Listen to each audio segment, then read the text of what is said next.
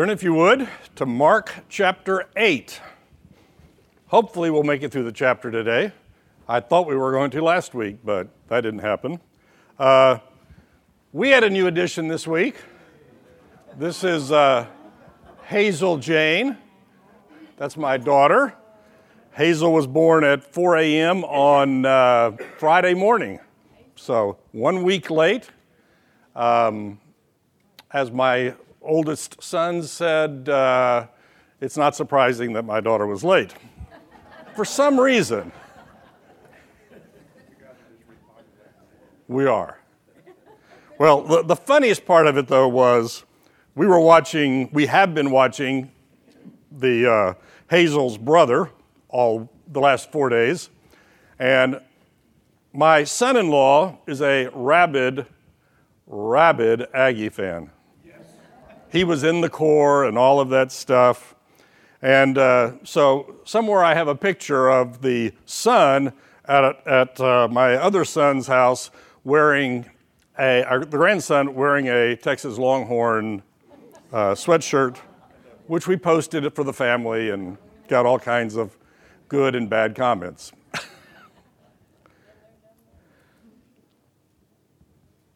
Mark chapter 8, as we mentioned uh, a couple of weeks ago, is the middle of the, of the book.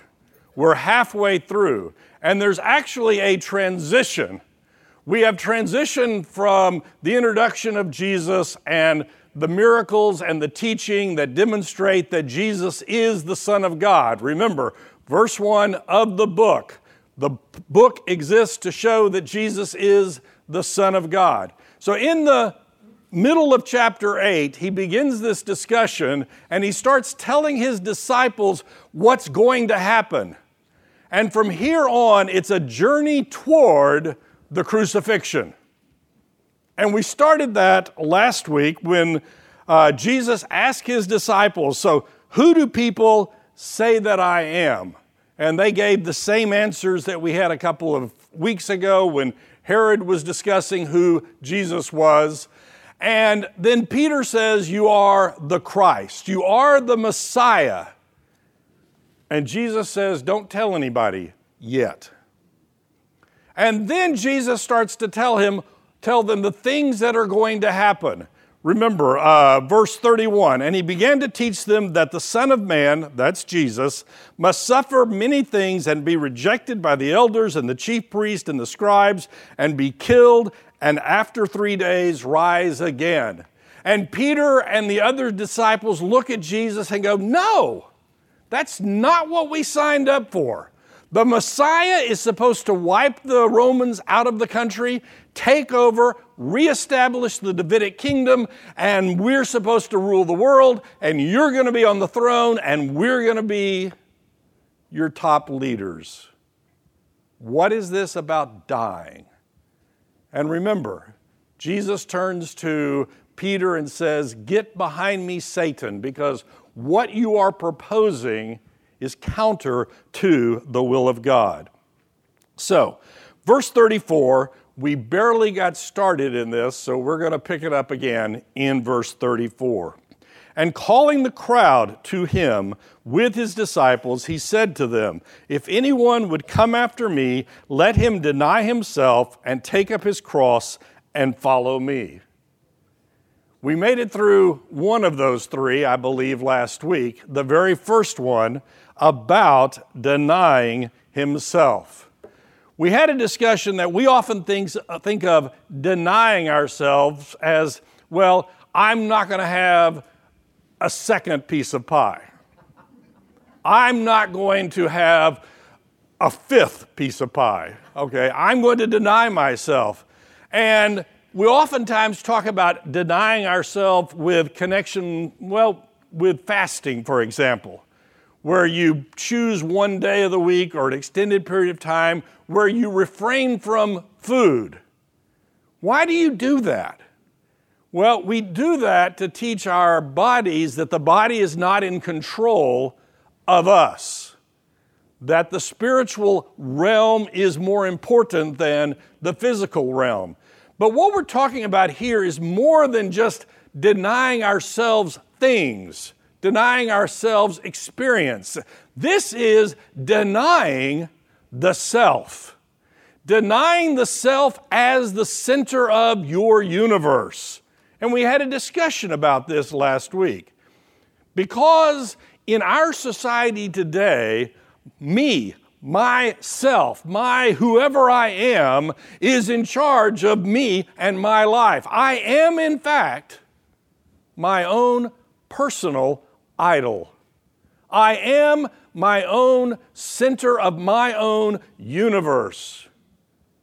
And Jesus is telling his disciples if you want to be my disciple, you have to say no to that. It's more than just denying yourself things, it is denying that yourself is the center of the universe. Now, I intentionally didn't say something last week. However far we were going to get in the lesson last week, I wasn't going to say something. But I'm going to tell it to you today because I wanted you to ponder it and think about it during the week. We as teachers have a tendency to want you to leave this place happy and content. Okay? I want you to understand the love and grace of God. And so we have a tendency to end every lesson with, well, I know denying yourself is hard, but don't worry about it because the grace of God takes care of all of it. And I didn't do that last week because I didn't want you to leave fat and happy. I just left fat. I told you last week that I pondered for weeks these three simple statements deny yourself, take up your cross, and follow after me. We know that God is a gracious God. There is no way any of us could obtain salvation in any form or fashion through our own works. But oftentimes we use that to produce a certain complacency that makes us think, well, it says to deny ourselves, but we don't really have to do that. So, yes, I'll take the second piece of pie. I know it says to take up our cross, but you know what? It's all grace, so we do not want to be complacent. There has been a great theological debate. About 20 years ago, it was a hot topic, and there were books being written about can you become a believer and not be a disciple? Is that possible? And I guess in theory, it probably is possible. You are saved by grace through the finished work of Jesus Christ. But if you then look God in the eye and say, No, I'm not going to do anything that you ask me to do, it should be a warning flag that maybe you're not what you think you really are, that being a disciple of the Lord Jesus Christ. So, as an aside, step number one deny the self. Sec- step number two take up your cross. Notice it doesn't say take up Jesus' cross. Jesus will handle that just fine. It says take up your cross. What in the world does that mean? In fact, if you're one of the disciples at this point in time, I suspect it's meaningless to you. I suspect they don't understand. They knew what a cross was, and it wasn't a beautiful piece of jewelry. It wasn't some wonderful symbol of salvation and redemption. It wasn't any of that. It's like take up your electric chair and follow me. The cross was an instrument of death. And we in our modern society worry about criminal punishments that are cruel and unusual. The cross was made to be cruel and unusual. It was made to inflict pain and cause a miserable death. Compared to the cross, the guillotine is a painless way of dying. Whack, and it's over. The cross, you would hang there for days, dying. It was an instrument used by the oppressor nation of Rome to keep the underlings in line. And Jesus looks at them and says, Take up your cross. What does that mean to them? What does it mean to us to take up our cross? Remember, it's not take up Jesus' cross. There is only one Jesus. He died on the cross to pay the penalty for your sins and my sins. And that's done and taken care of.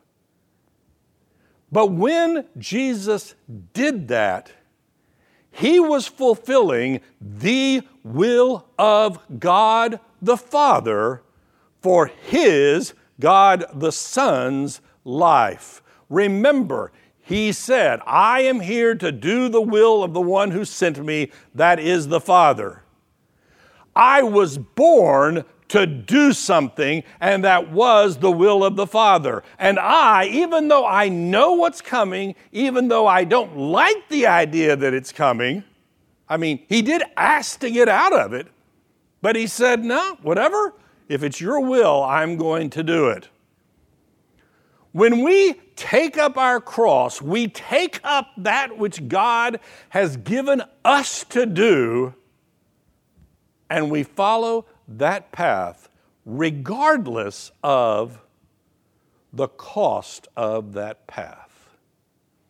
Now, Jesus is talking to his disciples here. We know from the book of Acts and later church history uh, we know that Judas is going to kill himself. Okay? That leaves 11. Of those 11, according to church history, all of them died for the faith, with one exception, maybe.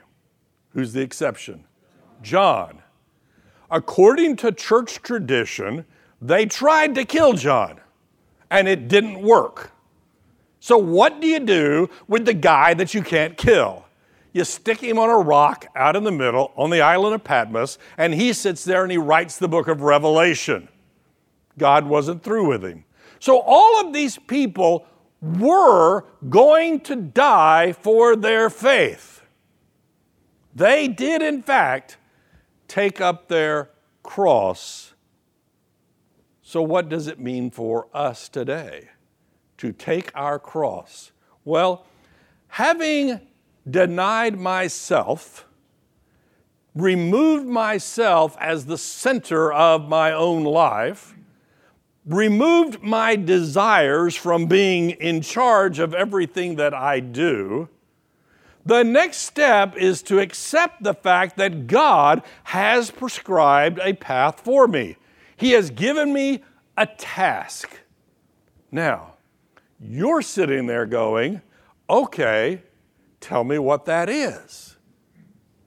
Well, there's two pieces of this, and I want to make sure we understand it. I do believe that God has put you in a particular place at a particular time, surrounded by particular people to do a particular job. But I also know that God has given all of us instructions on how we are to live our lives. And sometimes we lose sight of the everything that God has told us because we're somewhat confused about the particulars. God tells us to love our enemies, but I don't want to love my enemy. Tell me what you have in plan for me. Well, if you're not going to love your enemies, He's not going to tell you what He has in plan for you because you're not doing the will of God. So we deny ourselves, we take up our cross, which means that we are willing to do what God would prescribe for us to do, regardless of the cost, and then we follow Jesus. Now, what does it mean to follow somebody? This is pretty simple stuff, right? You're walking down a trail and somebody is in front, leading, and you are following them. You are driving down the highway and you're driving with someone in another car. We do this all the time. And somebody is following somebody. Now, those are easy examples because the trail is there and we know where we're going. There's not a lot of discussion about which way the road goes. But what if there wasn't a road? What if there wasn't a trail? What if you didn't know where you were going? Would you still be willing to follow the person in front of you? I've always been amazed at Abraham. Abraham was told to go to a land that I will show you. No map, no destination, no endpoint, no type it into Google Maps and tell where you're going, and you know how many hours it takes to get there. Go, and I'll tell you when you get there. And Abraham went. He did not know where he was going. He did not know what was going to happen, but he knew about God and God had told him to go, and Abraham followed. Question We all, I would think, sitting in this room of this good Christian church, would say that we want to follow Jesus. I do. But do we have to know where we're going? Do we have to know where we're going to stop for lunch? Do we have to know how long it's going to take to get there? Do we have to know what's going to happen on the way? Do we have to know how people are going to respond when we do it? Do we have to know, have to know, have to know? And until we know all that, I'm going to sit in this nice room of nice Christian people and talk about following Jesus. Hmm. I better quit now.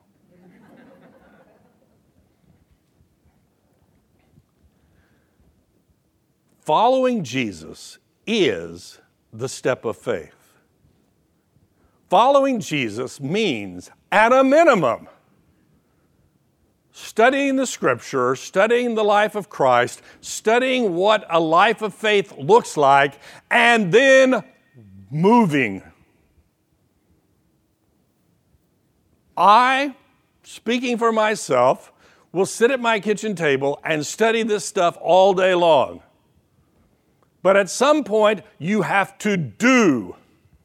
You have to follow where Jesus says go.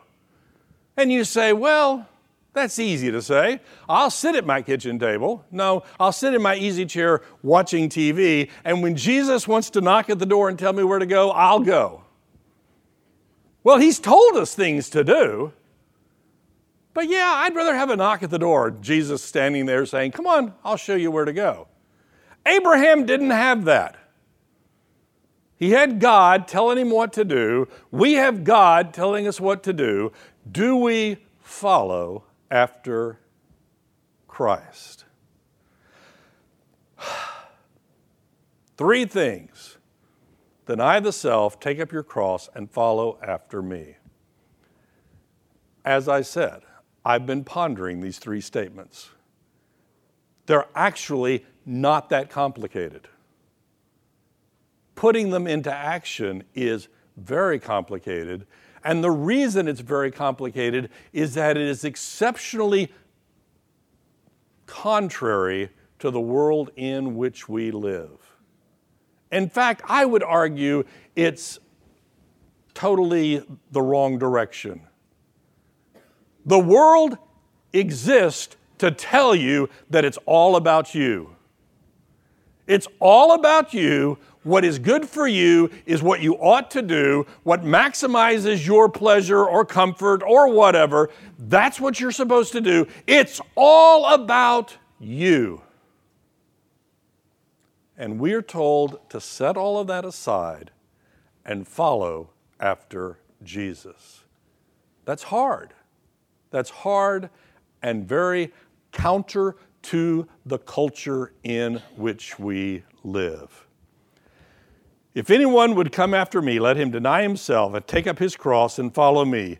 For whoever would save his life will lose it, but whoever loses his life for my sake and the gospel's will save it. This is the paradox of the Christian life. If I, if I strive, work to save my own life, I will, according to the gospel, lose it. If I think that I can protect myself from the, the world, from y'all, from people, events, if I think that I can lock myself away and save myself, the scripture says, I will lose it. Now, where do we start in the scripture? Let's start with Stephen. Stephen was a deacon of the early church. And one day a mob grabbed him. He gave a speech, great speech. They carted him off and they stoned him to death. Now, looking at cruel and unusual ways of dying, that's on the list too. Okay? Stoning is exactly what it sounds like. People pick up big rocks and throw them at you until you don't move anymore. Okay? Now, Stephen died. Okay? We understand that, right? Not metaphorically, he died, literally. Did Stephen lose? No. And that is what we, by faith, need to understand. Because if my one goal in life is to make sure that no one ever stones me, physically, metaphorically, whatever way, emotionally, if my one goal in life is to never be stoned, I am going to deny Jesus. Wait a minute, I'm never going to stand up in public and say, no, no, Jesus doesn't. I'm, I'm not going to do that. You're right. You're just not going to do what Jesus would have you to do. The paradox of the Christian life is when we look at what God would have us to do, when we look at what following Jesus means, we begin to think, I'm, I can't do number four on that list. I can't do it, or my neighbor is going to think I'm crazy.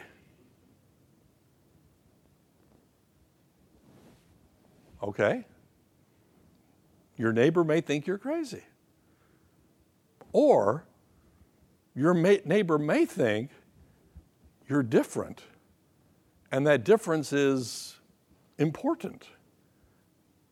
Do we know how that's going to respond? No. Every one of these disciples is going to die for their faith. Every one of these disciples, will exclude Judas, every one of these disciples is going to die for their faith. Every one of these disciples is in heaven right now. They won. They lost so they could win. And if you want to win and you want to win at all cost, you will lose. How do we accept that?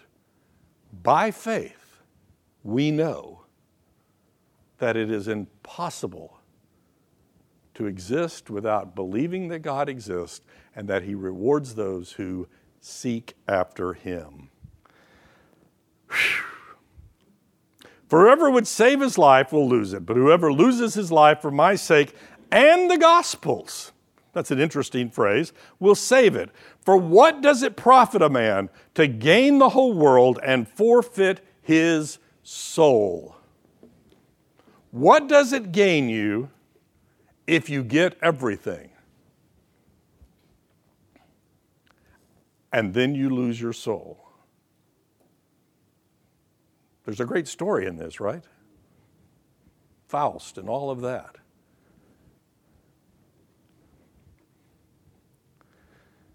There was a, I think it was a Catholic uh, speaker at the beginning of the last century who would start his presentations to groups of men by saying, Many of you would rather your sons go to Harvard than go to heaven.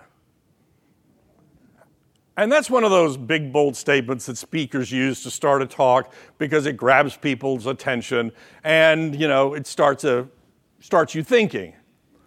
I mean, I hear that or I read it and I sit there and go, that's kind of stupid, really.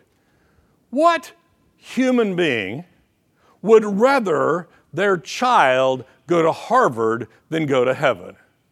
That just doesn't make sense.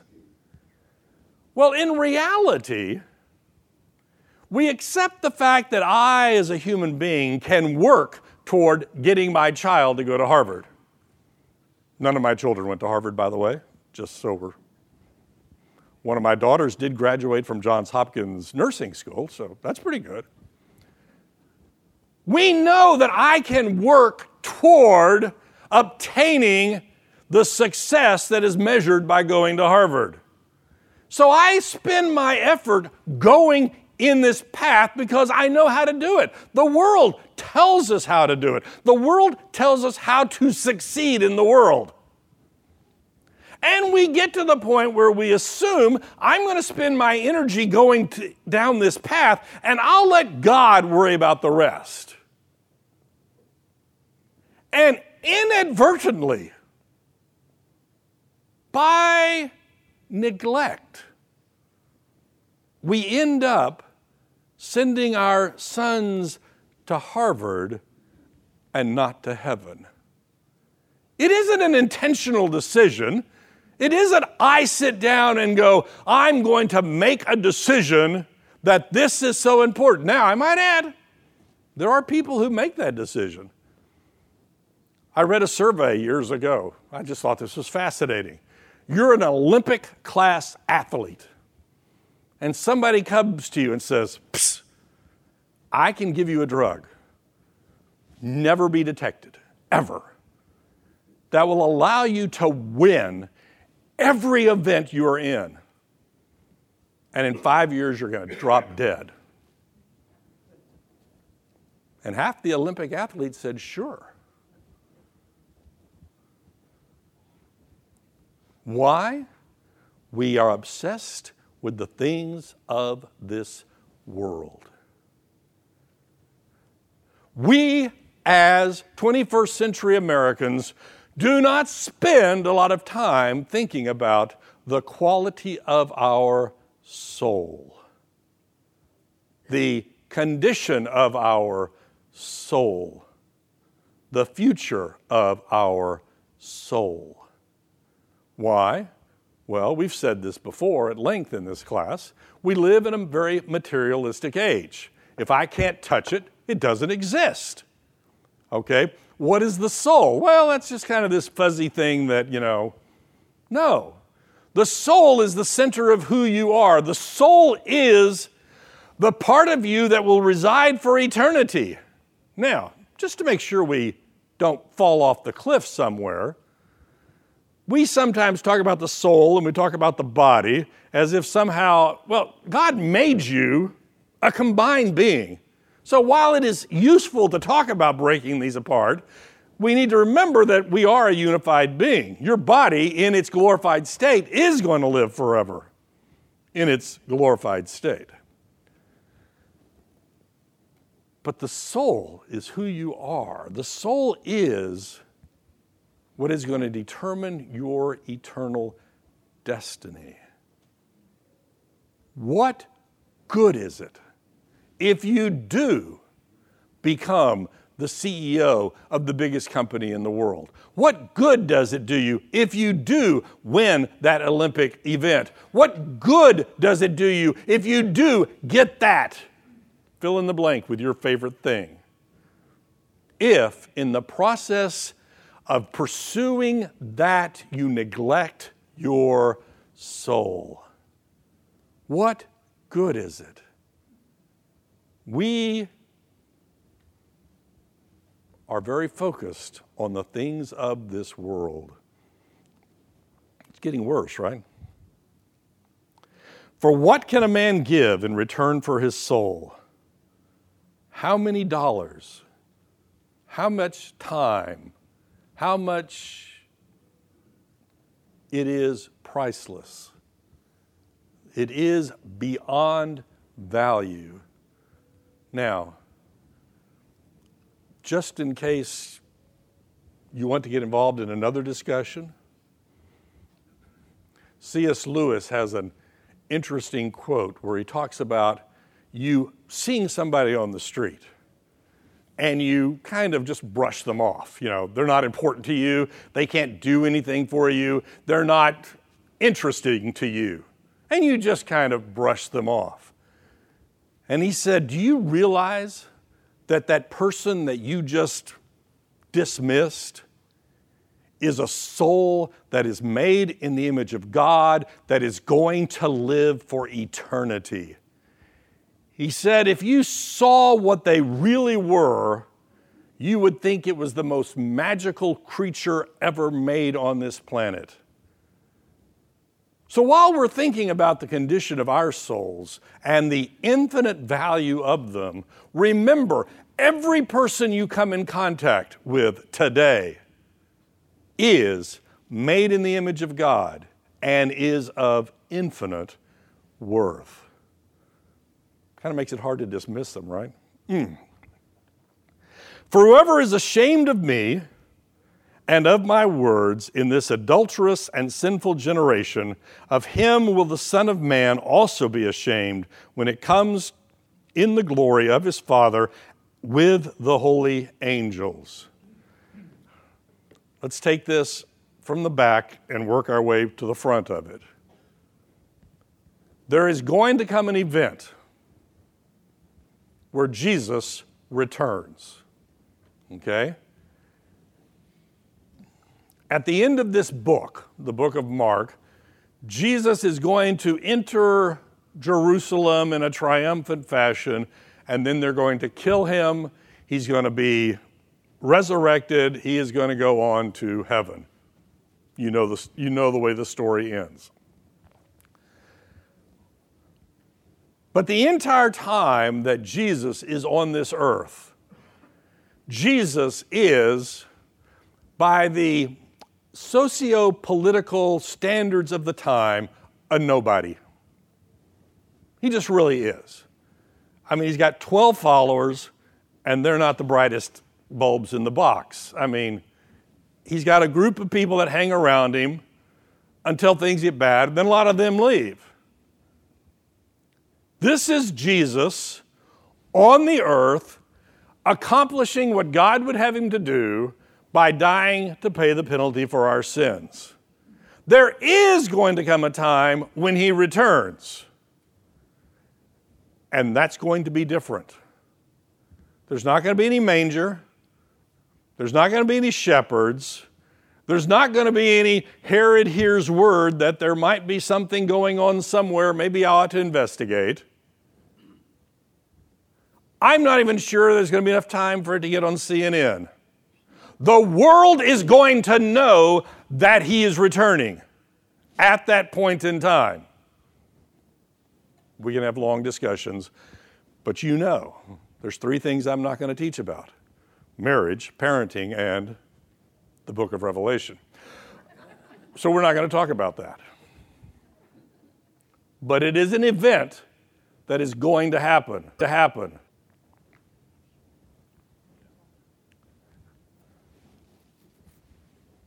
And Jesus is going to see you. Now, I know Some of us will already be dead, will have been seen. I mean, okay. But at some point, Jesus is going to see you. And here's the observation of this verse if you are embarrassed and ashamed of Jesus now, what is his response going to be when he sees you then? It isn't going to be good. It is an interesting statement. For whoever is ashamed of me and my words in this adulterous and sinful generation. So, what is the this adulterous and sinful generation? Is it the time in which Jesus is living? Yes. Is it the generation after that? Probably yes. Is it the generation after that? Probably yes. Is it the generation in which we're living today? Probably yes. Adulterous, adulterous and sinful generation. It is interesting because you see the word adultery and you think of sex out, you know, with somebody other than your marriage partner. You think of some sexual sin and you go, why is that the one? Well, you remember the Old Testament prophets referred to Israel as committing adultery because they were running after other gods. Idolatry is adultery. Idolatry is leaving your spouse and going after something else. The bridegroom is returning. Jesus is the bridegroom. We, the church, are the bride. And we've been fooling around with other guys. We are an adulterous and sinful generation. Now, why does he say this? Well, it would be easy for you to stand up in this class and say, I believe in Jesus. I believe Jesus is the Son of God. I believe every word of the Bible. Why? Because we're all nice people. We're probably all going to agree with you. But you walk outside into the real world, and I'll add, it's in here too, but we'll pretend. You walk out there into the real world, and you kind of get embarrassed about the things of God. You know? You learn something in class that you're supposed to deny yourself and take up your cross and follow after Jesus. And you know what? Your neighbor's going to think you're crazy. Your coworker, your friend, your bridge partner, that person you run into at the grocery store, they're all going to think so you don't say anything. You just hide it. There's a picture somewhere in the Sermon on the Mount about taking the light that God has given you and putting a bushel on top of it. Something about that. Why? Because in the middle of this adulterous and sinful generation, we begin to believe sometimes it's just best to keep our head down. Nobody will see us, and they won't know.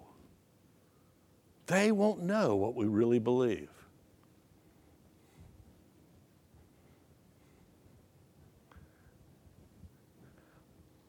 I believe in being kind and gentle because I believe Jesus, and the scripture tells us Jesus was gentle. I don't believe in walking up and whacking people in the head with a two by four to try to convert them. Number one, it doesn't work. Number two, it just irritates them. And number three, it gets you written up in the paper.